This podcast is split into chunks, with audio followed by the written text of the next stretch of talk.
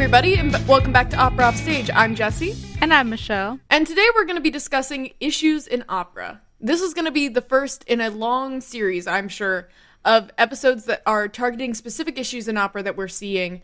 Today's episode is about racism. This is just a few of the issues that we're going to cover. We're in no way doing a comprehensive coverage of racism in opera, but we wanted to give you some talking points. We wanted to, to give you some things to take back to your friends, to your school, to your opera companies, and to discuss. And some ways that we as individuals can correct them, and also what we can do within our larger organizations to fix them. But before we get into what is kind of an intense topic, I was listening to Classically Black podcast this week, and they had a quarantine checklist. And I brought it up with Michelle while we were planning this episode. And I just want to ask everybody are people really that overwhelmingly obsessed with the way that people put toilet paper onto a like a roll? Like do people really care about over under? Cuz Michelle really cares and I really do not. And it bothers me to know that people care so much. Jesse, what what what is what whomst? Um I don't think what, there's a right or a wrong way. what what side are you on, Jesse? I mean, once again, I'm a I'm gonna just put it on the roll and I don't care. But I guess if I were to choose the side, I would choose under. Wah. She has entered the fighting ring.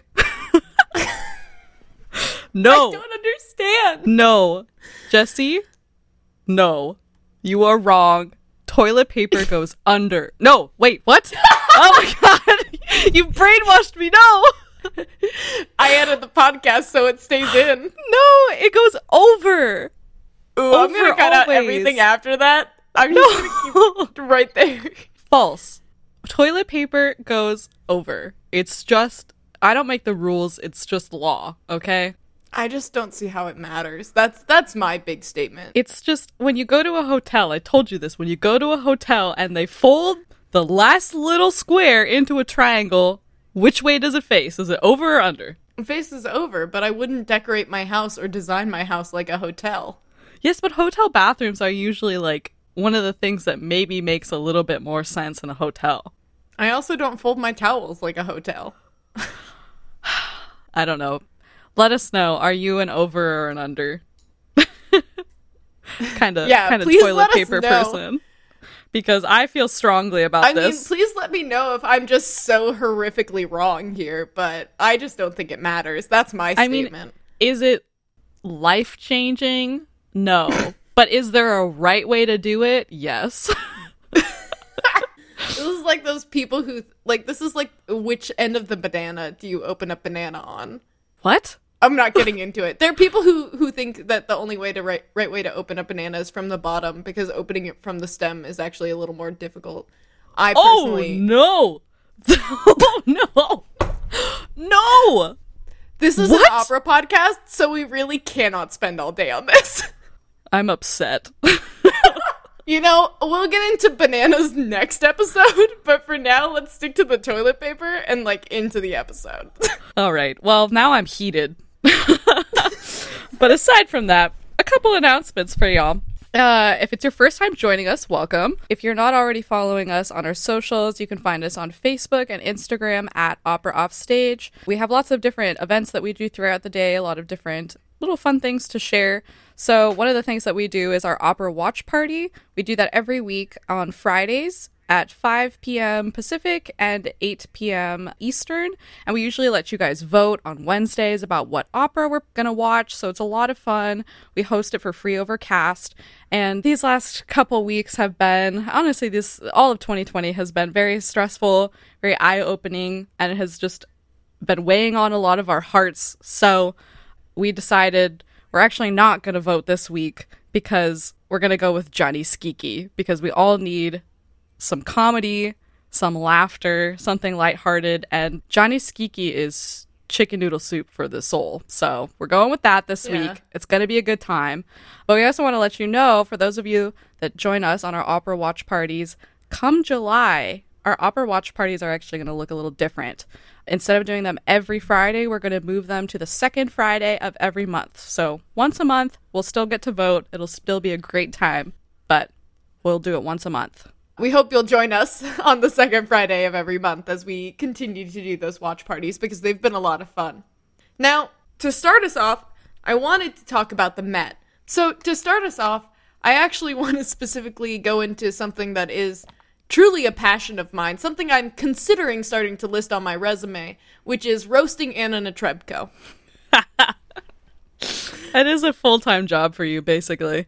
It is, and I, I really think it'll spice up that resume and really give the, the yap something to ask me about. So, if you were to add it to your Instagram bio, what what would you title yourself as? Professional Anna Netrebko roaster. There we go. Really, my, my goal is a lot of people this week have gotten blocked by Anna Netrebko, which is also funny to me.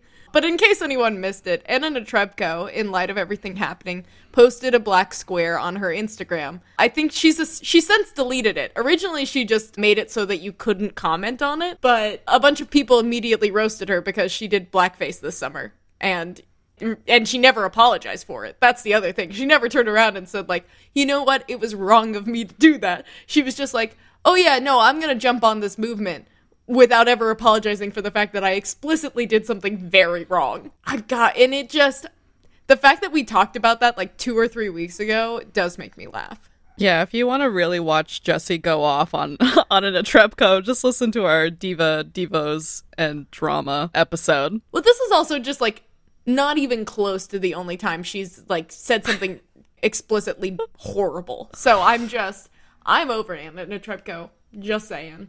And then she also pulled out of Salome, but I that that could be for any number of reasons at this point. I'm I'm unconcerned with that fact. Honestly, watching you roast Anna Netrebko is like watching ESPN or something. It's the same. there- I've got the stats out. I'm It's the same level of entertainment, and honestly, I look forward to it every time. We will. I'm. I'm sure I'll be back at it. Just give me a little bit of time. Um. No. But more importantly, something that actually is important to focus on is the Met released two statements this week. They had a shorter one, which once again immediately roasted by the public because it just doesn't ring true to what's been happening at the Met for the past couple years. Um. So to put out a statement that's kind of bland and vague doesn't really help. Doesn't really address the issue of what's been wrong. It genuinely was so vague and so Oh yeah. just s- it. There was not a drop of sincerity in it. No. Well, part of part of institutions dealing with this is admitting wrongdoing. I think there are very few people who want to see the Met just sink into the ocean. Most people don't want the Met to disappear from existence. What they want is for the Met to recognize, like, oh, we've genuinely messed up and we recognize it. Exactly.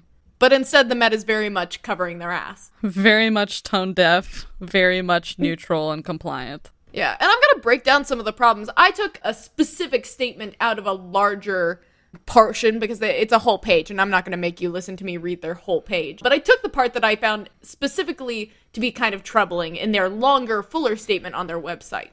It says Last season, the Met committed to establishing a diversity, equity, and inclusion plan to provide a framework for approaching the important and ongoing work of examining the Met systems and structures and who they do and do not support. We identified as a vital first step in that process that we need to engage our community in conversations about their perspectives on the Met so that their voices could guide our initiatives and path forward. We look forward to launching these conversations right away. So, everything about that statement is super vague. Weak. And I think purposefully so, because then if you go back, you know, the Met can say any number of things to cover for themselves because they're not listing explicit things. They're saying that they have this ongoing, um, you know, diversity, equity, and inclusion plan, but what does that include? Like, that's, it doesn't say what that means. Are they going to start, you know, specifically hiring people for all levels, including artists, directors, musicians, administrators. Like, is that what that is? Or is it just, we're going to self examine and find ourselves faultless? And I think, like, a good counter, Michelle sent me this week Boston Conservatory's letter to their students about what they were doing. And I thought it was a really solid letter. I'm not going to talk about it right here, right now, because I don't have it in front of me. But if you go look at Boston Conservatory's statement, it's very, very specific about some of their plans. And it leaves no question that you could come back to that a year or two from now and say, I don't think we've fulfilled the things we set out to fulfill. Whereas this one, you can't really say anything because they haven't actually said they're going to do anything. Yeah. I've seen a, a lot of kind of vague statements where they say we're excited to engage in these conversations. These conversations need to happen. We're listening. And while that is great and true, it has no action. There's no plan. There's no date or any sort of accountability that you can hold them to. So it's just it's disappointing because I mean the Met is run by a gazillion people. It's no small organization that's has a team of 5 scrambling to try and figure out a plan, right? There are so many people behind that organization that you would just hope that there would be some sort of plan you know, especially if they're going to be so bold Oh, as yeah. to say, last season we committed to establishing. What did you establish? You should already have plans, no? Yeah, exactly. Well, and the other funny thing was in their larger statement, it does make a comment on the fact that they've committed not to changing people's skin color with makeup. And I was like, I don't know if you get to claim that as a positive if it's like less than a year after that the last time you did it. Yeah. Like we we did you did it in 2019. It's true. I mean, you would hope that in 2019 and in 2020, bragging about the fact that you're not going to use blackface or any other version of offensive makeup and costume would be something more than the bare minimum. You know, that's not something to brag about, that huge actionable step that you're taking. We've all known for a, a long time that that's wrong. So saying, look at us, how good we are, we're not going to do this anymore when you just did it a year prior, like, it's just, it's weak. The other thing that really bothers me about this statement is it says, while it's very important to keep an open dialogue with your community, because I think that's part of what's happened is the people who the Met expects their funding from and the audiences they bring in are not necessarily the same people and have different expectations of what the Met should be doing. And that's a whole nother conversation about who's funding. Where does the money come from? But a lot of this statement puts the pressure on the community to keep coming up with action plans for the Met, which is crazy because by saying the community, they're specifically kind of letting you know that they're not going to pay these people, which is wrong because they've been doing the work. They've been telling the Met what they need from them to stop doing blackface and to start hiring more and you know, they've they've been putting these plans forward to the Met for a very very long time. And so to sit there and say, "Oh, well, will you keep yelling it at us so that we eventually get the point?" Is not fair. If you want them to tell you what to do, hire them and pay them to do so. Yes, and this also ties in to reread that telling sentence. They say, We identified as a vital first step in that process that we need to engage our community in conversations about their perspectives on the Met so that their voices could guide our initiatives and path forward. This places a lot of responsibility and expectation on people of color to be doing the work to educate them, which, if you have learned one thing in this week and these past couple months, is that it is nobody's job to do that for you. That is something that you do yourself. And so for them to say, we identified that our first step is to add, tell our community to basically educate us is all sorts of wrong. Yeah, it's just such a mess. It's it's as if they they're pretending like no one has said anything to them before this moment until it was so overwhelming that they had no choice but to respond. And you know what? Eh, This is something that's been reverberating all through this week. Listen, the information is already out there. It's not like it doesn't exist. It's not like there aren't books and articles and things written on it. The people behind all of this planning need to get two things straight. They need to go ahead and read and see all the information that's already been handed to them. The people have already put their blood, sweat, and tears into it. And then, if they still need help and guidance, they need to hire people to do it. They need to pay them to do so. They need to not expect people to give them free information and spend more of their time and energy on this than they already have. Absolutely. And it's just been interesting to watch statements come out from different companies. I would say, by and large, smaller opera companies are doing a much better job. And I feel that, in my personal opinion, their addresses are much more sincere than a lot of the larger companies. But the Met is by like definitely not the only opera company that has released a kind of lukewarm statement. But it is disappointing because the Met specifically is one of the most visible opera houses in the world, definitely in the United States.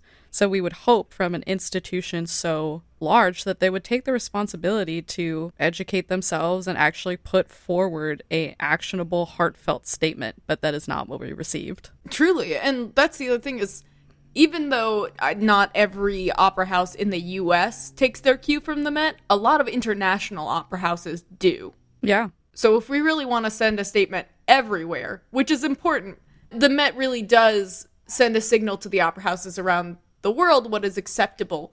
And it's important that they get on board because they are so far behind. Like, they are not a little behind on the times.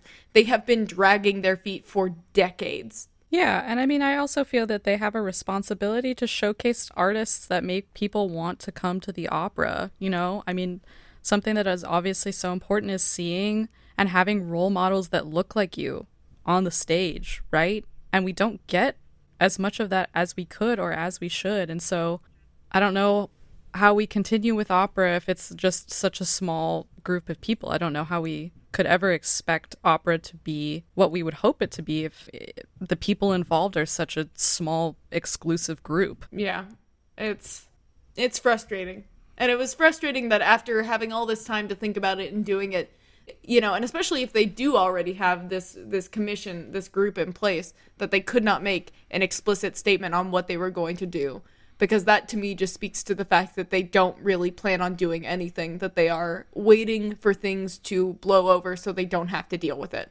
Yeah. And whether or not that's true will be seen. We're going to keep our eyes on them and we're going to keep watching. We're going to get into this a little bit more, but obviously in the wake of of this past week, we've seen a lot of organizations and companies and groups reach out to black people en masse asking them to come and give lessons on how they can better diversify their companies and how they can be supportive and how you know and there's a lot of people asking people they previously ignored to write things for them whether that be plays operas articles what have you. It's definitely a lot of people have been saying you know all these groups that previously ignored me are now begging me to come and work with them. But the other thing that i've been hearing and especially um, from people like julia bullock and dr john paul who you should definitely go follow. I follow them on Twitter and it's they're great to listen to, but one of the things that I've been seeing and hearing is that a lot of it is about black trauma. And it's asking very specifically, very frequently for these people to relive their trauma at the hand of racist institutions, which is understandable in the sense that like that's what people are wanting to know about right now. And that's what a lot of people are asking, you know, tell us what's happening so we can respond to it. And there kind of two problems with that. Number one, a lot of these people have been outspoken for years about what's happening. And so asking them to continually repeat it is kind of cruel on a level because you're asking them to re experience trauma um, for your benefit. And especially with the number of resources we already have at our hands. But even on the more artistic side, you know, people keep reaching out, but they aren't necessarily letting people express themselves as they wish. A lot of people want to see works and art and movies and things that are only about the traumatic side of the experience of being black, which is not the full story of what it is to be anything. And so it's important that as we move forward with this, we don't let companies, uh, and especially the arts, commodify grief. Absolutely. Because there is joy in life as well. I mean, you don't get to just take only one side so that you can feel good about recognizing it. There is such a full experience in life, and to box people into one corner and only want to hear about the traumatic parts of life is is wrong. It's wrong. Let's put it simply. Well, yeah, and I I have a lot of sympathy because I mean, now that everybody is reaching out to these, you know, black artists, these activists, approaching them to talk about what's going on, I I feel like so many of them have responded with I've been talking about this the whole time. You just were never listening. And so it's that just like weighs so heavy on my heart because that just sucks. You know, everything about that sucks. I was going to say it's also that demand for the immediacy. It's the ignorance of saying, you know, a lot of these people have written books and plays before. You can go read those now. You don't need them to shorthand it for you so you don't have to do the work. Yeah, we should not be asking these people to spark notes their own work because it's more immediate and easier for us to feel like we educated ourselves. Yeah. And I mean, imagine if for you, whatever traumatic experience you've had in your own life, Imagine if that was the only thing anyone ever wanted to hear about. Imagine if you never got to talk about the other types of art and the other types of art you want to make, the types of stories you want to tell, or the amazing work you're already doing in whatever it is the field you're in. What if everyone always constantly just circled back to your trauma and never let it be about anything else? I mean, that would Yeah. that would that's destructive. Yeah, that really doesn't help anybody. Be open and willing to hear people out when they are willing and ready and comfortable to talk about their trauma, but do not force it out of them for your entertainment. Yeah. Very much agreed.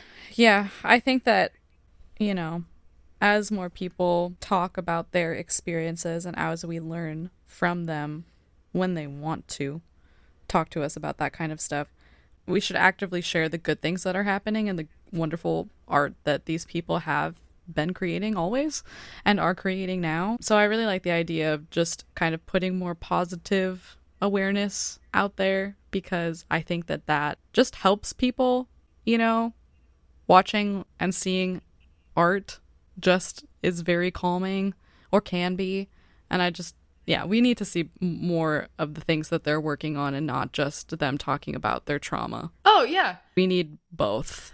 I mean, don't just engage in, you know, the anti racism reading lists and all of that are incredible resources, and you should be digging into those, especially as as we move forward. But also, you know, read read fiction books written by black authors. Just engage with black art in general. Yeah. And also, I'll say this I, I meant to mention this earlier, but if you haven't gone and listened to the conversation that happened on LA Opera's page, it's it's a great first step. If you are looking to understand better what happens inside of our industry as opera singers, please go watch that.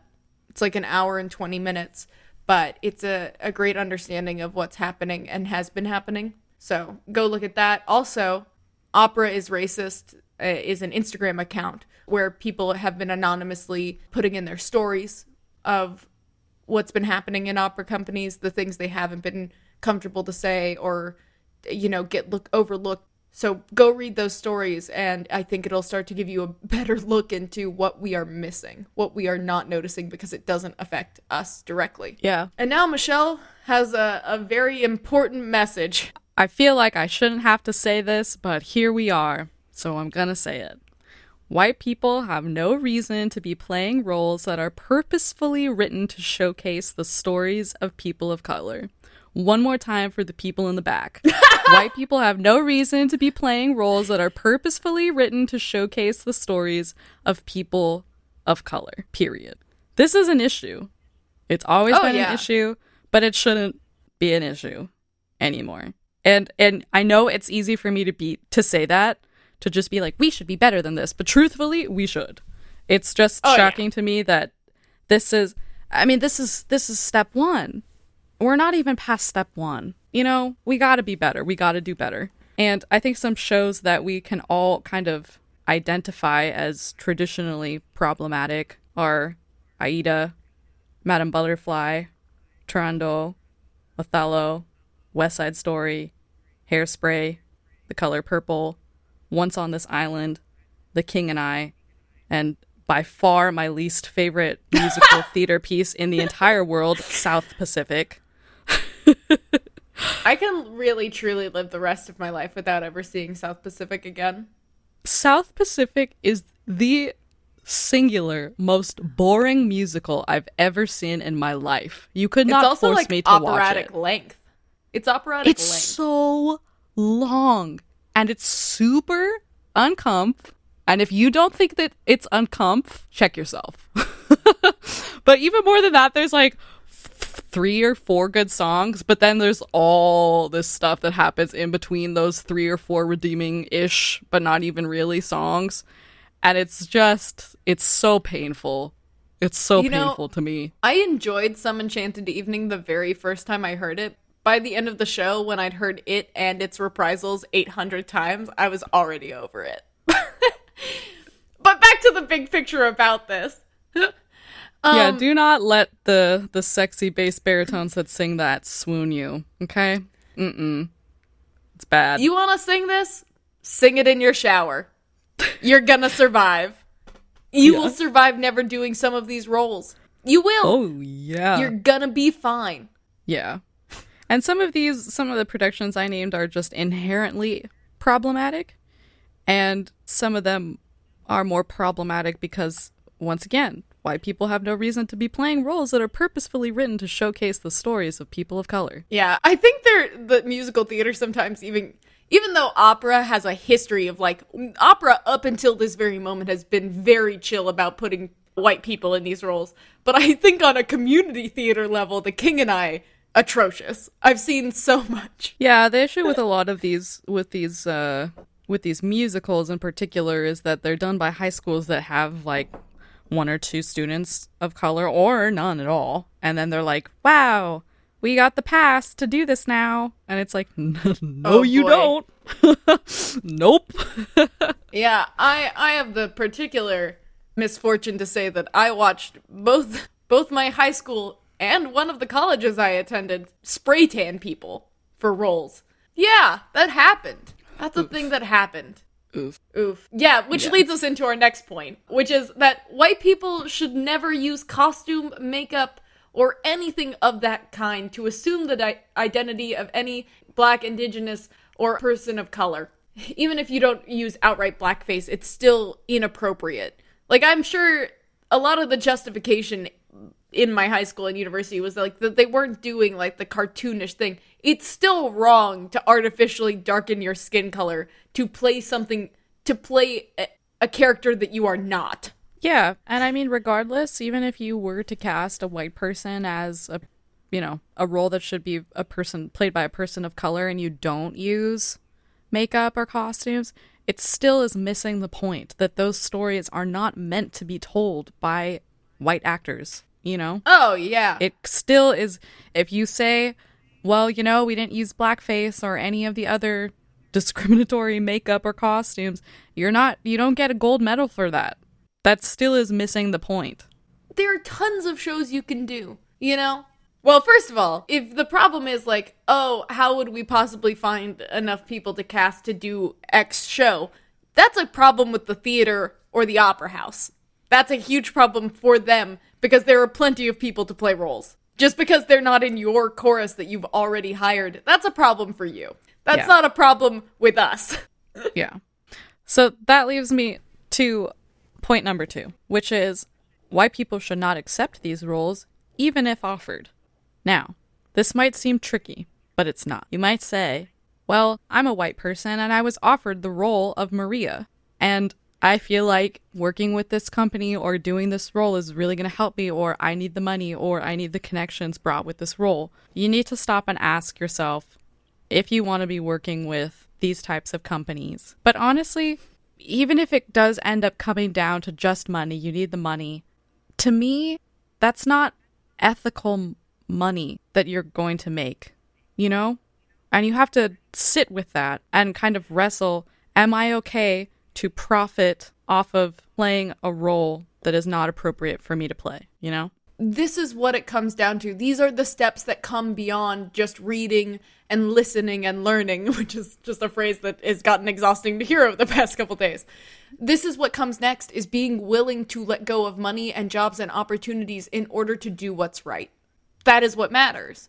Uh, it's not just understanding that it's wrong, it's not doing it. And it sucks. But you have to remember that this is the work that other people have been doing for decades in order to try to get equality is turning down things that they really wanted is, saying no and standing up for themselves so you have to be prepared to do that too that's what being an ally is about Absolutely. Yeah. So hold yourself accountable. If you really do want to be an ally when you are put in this position of being offered a role that is not necessarily appropriate for you to play, you need to wrestle with it. You know, you need you need to think about if you really want to commit to the lifelong commitment that is being an ally, can I take this role? Is it ethical for me to accept this money? And then the third part of my st- uh, this statement is we often assume that characters, that roles are white because it has become very normal for white to be the default. But if a character's whiteness is not specifically serving the plot or is not integral to the character, then we really should have a lot more freedom to cast black, indigenous people of color in these roles.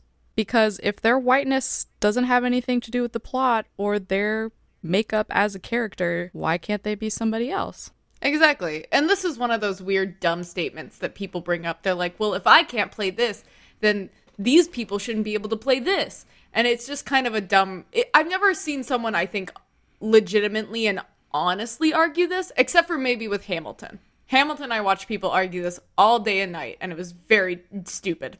yeah. Anyway, I'm not going to get into that. But most of the time when I see this argument, it's just because people want to be reactionary and they want to, you know, create consequences and a false dichotomy. Well, yeah. The fact is, in, in most shows, being white is not central to the experience of a character. So yeah, a classic example of this is um actor singer Cooper Howell just posted on Facebook a couple days ago about his experience as playing Hans as a person of color at the Hyperion Theater at Disneyland.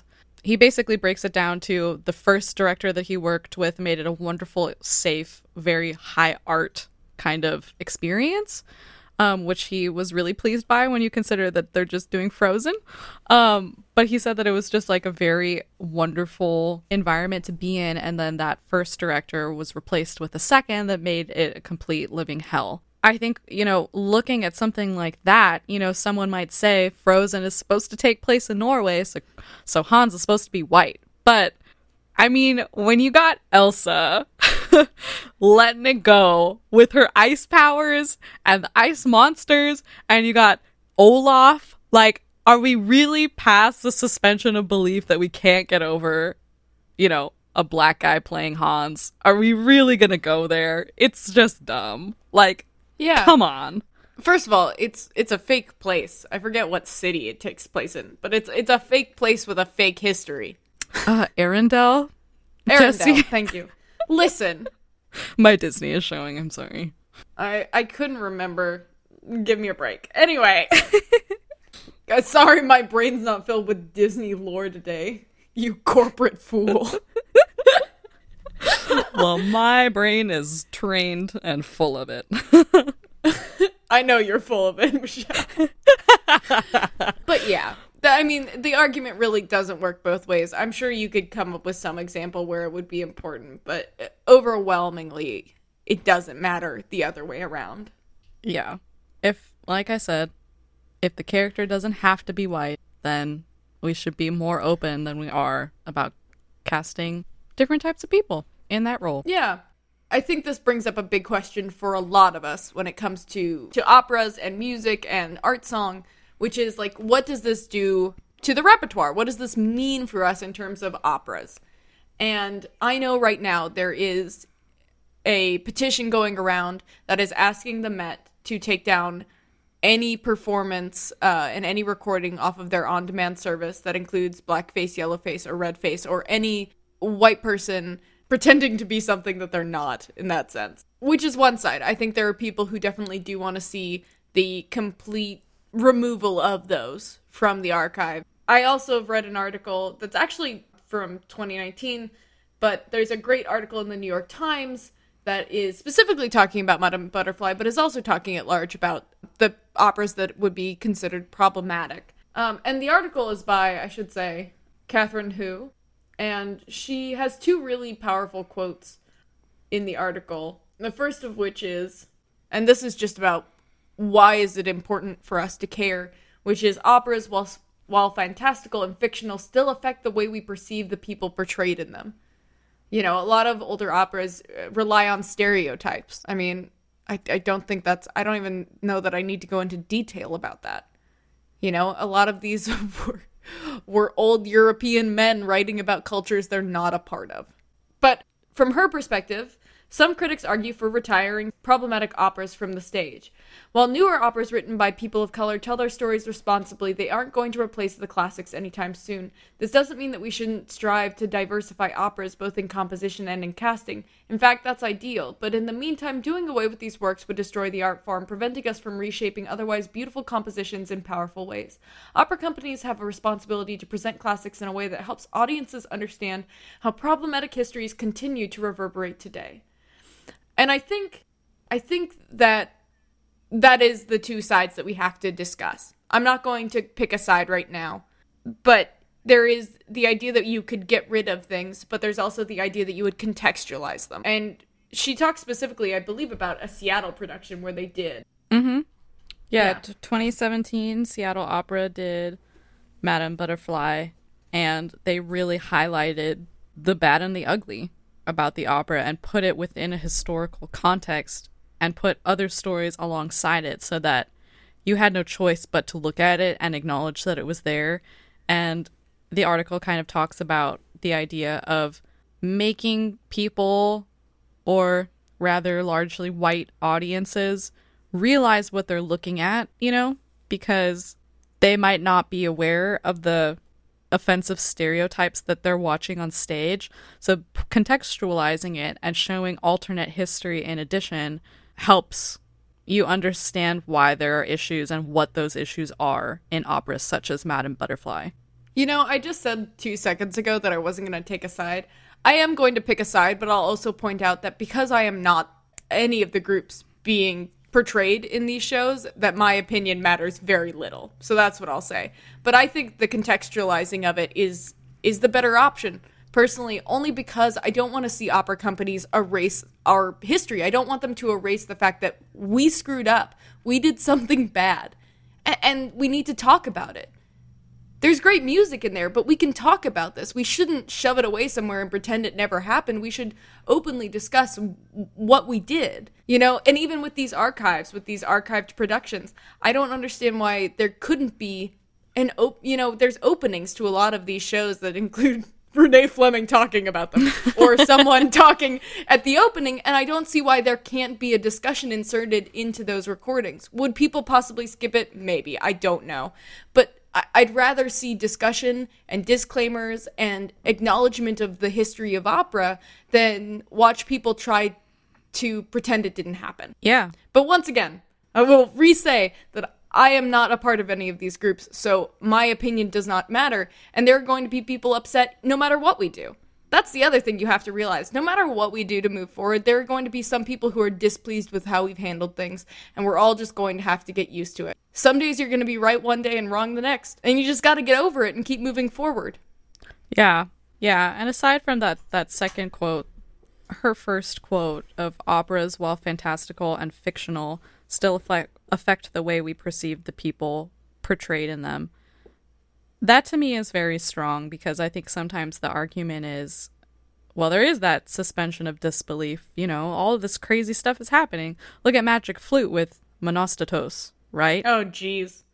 a very problematic character that lives within a world where you have a bird man who's horny for a bird woman, right? So there's lots of crazy stuff going on in that opera, but it still doesn't change the fact that Monostatos is a nasty, gross character the entire opera and is supposed to be a black man.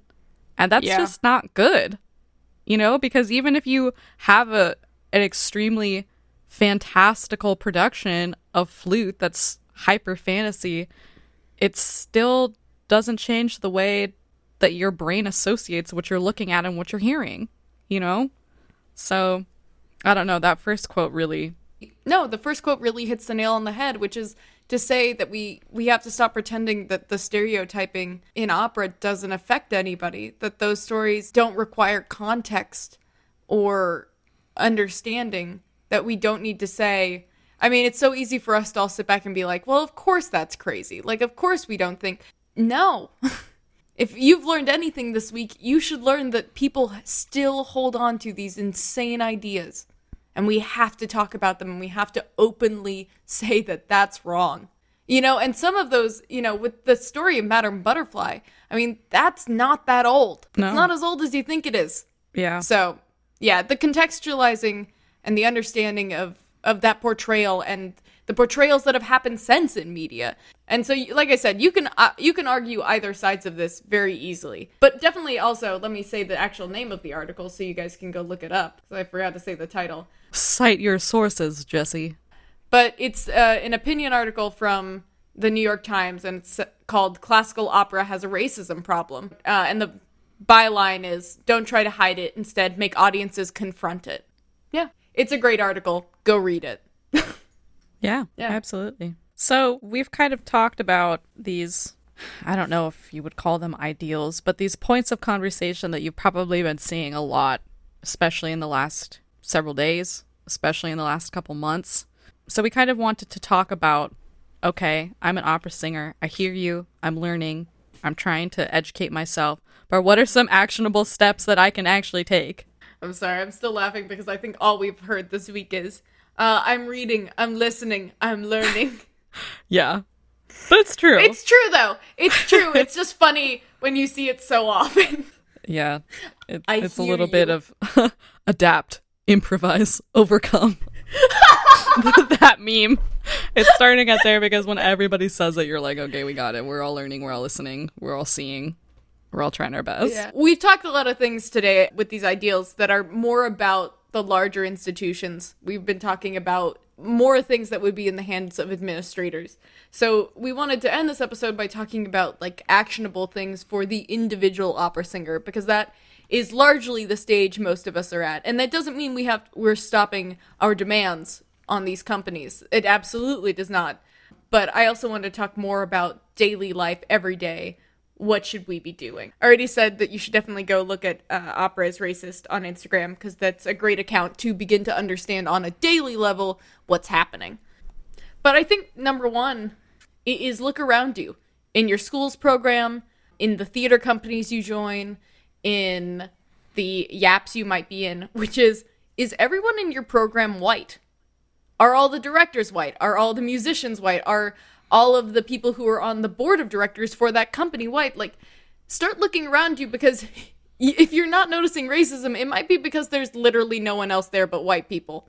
I mean, that wouldn't stop people from being racist, but you get my point. Start recognizing it. Be ready to question and address the status quo of those institutions. I think that's step one is looking around and noting if it the place you're already at is inclusive in any way. Yeah.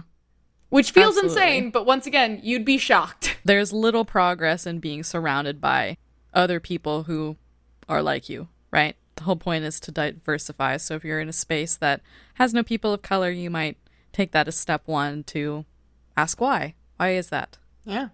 But another big thing for the individual is recognizing and not using coded language. Um, there's a huge list of coded language you could talk about, and a lot of the stuff on Opera is racist talks about different uses, but some examples of it are the use of the terms like urban and ghetto to describe characters or try to get something from somebody in terms of how they're acting on stage. There are long, long lists that talk and explain this better than I could ever do. Another thing that's just really awful that people do is people will make racist, uh, sexist, homophobic jokes and say, Lucky for me, you're not as sensitive as other people, or you know how to take a joke, which is a way of trying to keep you from saying, Hey, that's some bullshit. yeah, there's a lot of coded language and a lot of ways that people try to make a point without having to say it openly.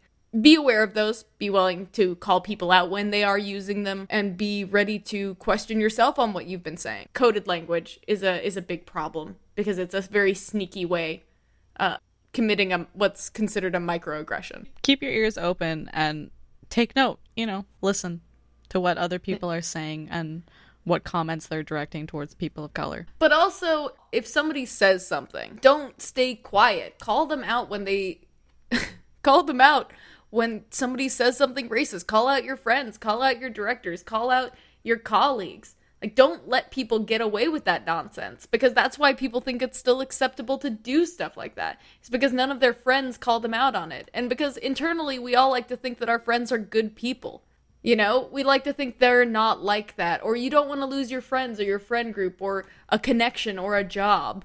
But the fact is that every time, you know, every time someone who's black, indigenous, people of color, anyone who's in that group has to call someone out for that stuff, they are also risking jobs and connections when they have to do it. Yeah. And once again, the job of, for you is to also be willing to take those risks in order to do what is right.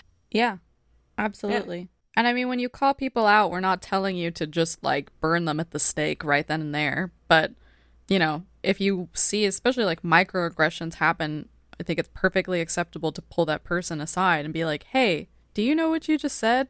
Do you know how that might affect somebody? What you just did was not cool. Yeah. Because honestly, sometimes people, and this is bad, genuinely don't know. Sometimes it's intentional and sometimes it's not. So I don't, I'm not, we're not telling you to cancel people left and Oh, yeah, right. Don't shout people no. down. I mean, if somebody says something like blatantly, horrifically racist to someone, yeah, you know, burn Yeah. them. It's fine. Burn your Permission. but, you know, at the same time, if we are hunting people down for every thing that happens and are not, you know, at least trying to educate or come from an educational standpoint, it's not, it's, it might not be the most effective way to, to solve the issue. Yeah, it's definitely fine to just pull somebody aside and be like, "Hey, you know, I don't know if you knew this, but like that we don't use that language anymore. like it's it's just not okay." There there's a multitude of ways to handle it. Read the room. You know what to do. If you're going to do something that's more formal of a complaint, if you're going to go above the person who said the thing, whether that be you're going to a director or you're going to people who own the company or whatever it is, make sure you check in with the person you're doing that on behalf of because no matter what you do, you're probably also risking once again their jobs and opportunities because the person's going to remember who they said it to. D- 100% check in with them before you do anything too drastic because I mean, it's their life. so make sure you check in with that person before you you operate on their behalf in a more formal capacity. And also remember that there's safety in numbers. If a big group of people come and make a complaint, it's going to be a lot easier to avoid being like singled out and targeted than if just one person comes forward. It's why when you protest, you usually go in a group. Yeah. And finally, and this is uh, another part of the read, listen, and learn. When you stand up and you're asking for something, when you look at the Met and you're asking them and saying, like, I want to see more diversity in your board of directors and in your musicians and in your singers and in your, you know, what have you, whatever section you're talking about, you should also know the people in your community who you want to see. You should know singers who are not already on the Met stage who you would like Yeah. to see there. You know, and if you say like I want to see more operas by made and produced by black indigenous people of color, uh, you should know some by name and have already seen them or have already researched them. You should already know. You shouldn't just put that upon them because that's, you know, and if you can't think of an opera written by anyone from that group and if you can't think of singers who not who are not already on the Met stage, then that's a moment for self-reflection on what am I putting in, you know, my daily listening? What am I seeking out as a person who's, you know, our education never ends. So that that might be a moment for self-reflection and that's not to say you're an awful person because you don't know already, but you should understand like at what levels opera and the business side of opera are fundamentally undermining diversity and inclusion and there's the educational level, there's the monetary level, but you should know specifically what parts outside of just obviously racism are adversely affecting those groups. Absolutely. Yeah. I mean, that's kind of the interesting thing because we can say, yeah, we got to cast more people of color. We need to have more, you know, people of color on our administration and we need to hear more compositions by people of color. But then we also need to take a second to realize that opera is expensive as hell. Opera's so pricey. It costs money.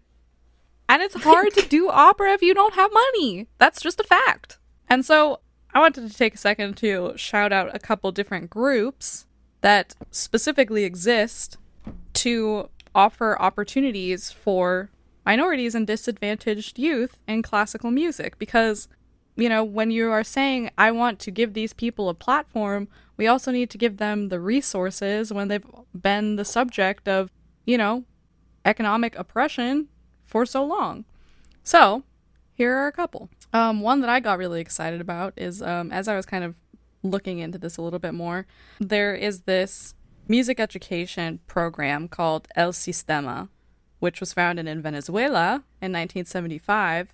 And I thought that this was really cool because their whole idea behind their program is that they offer these after school hours of musical training and rehearsal for, you know, these kids who might not have the resources to pursue music. Sometimes they give them the use of a free instrument. Sometimes they have hours and hours of rehearsal to get these kids involved in music. And El Sistema has actually had offshoots from the original Venezuela organization, and there's over 80 El Sistema inspired groups in the US and across the globe, which I just thought was really cool. That was not something that I was aware of prior, but you can look them up. They have a lot of different El Sistema inspired groups. Uh, another really great one is the Sphinx organization.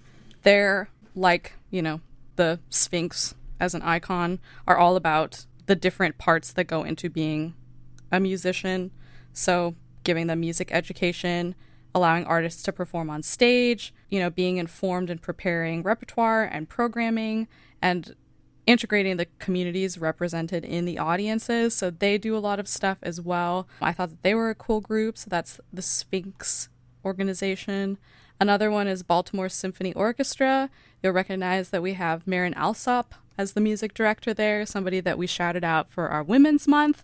Um, she heads a organization called Orc Kids, like O R C H Kids, which basically under her leadership and direction, they basically have young children of color in the orchestra, which is awesome. Not something that we see as much as we should.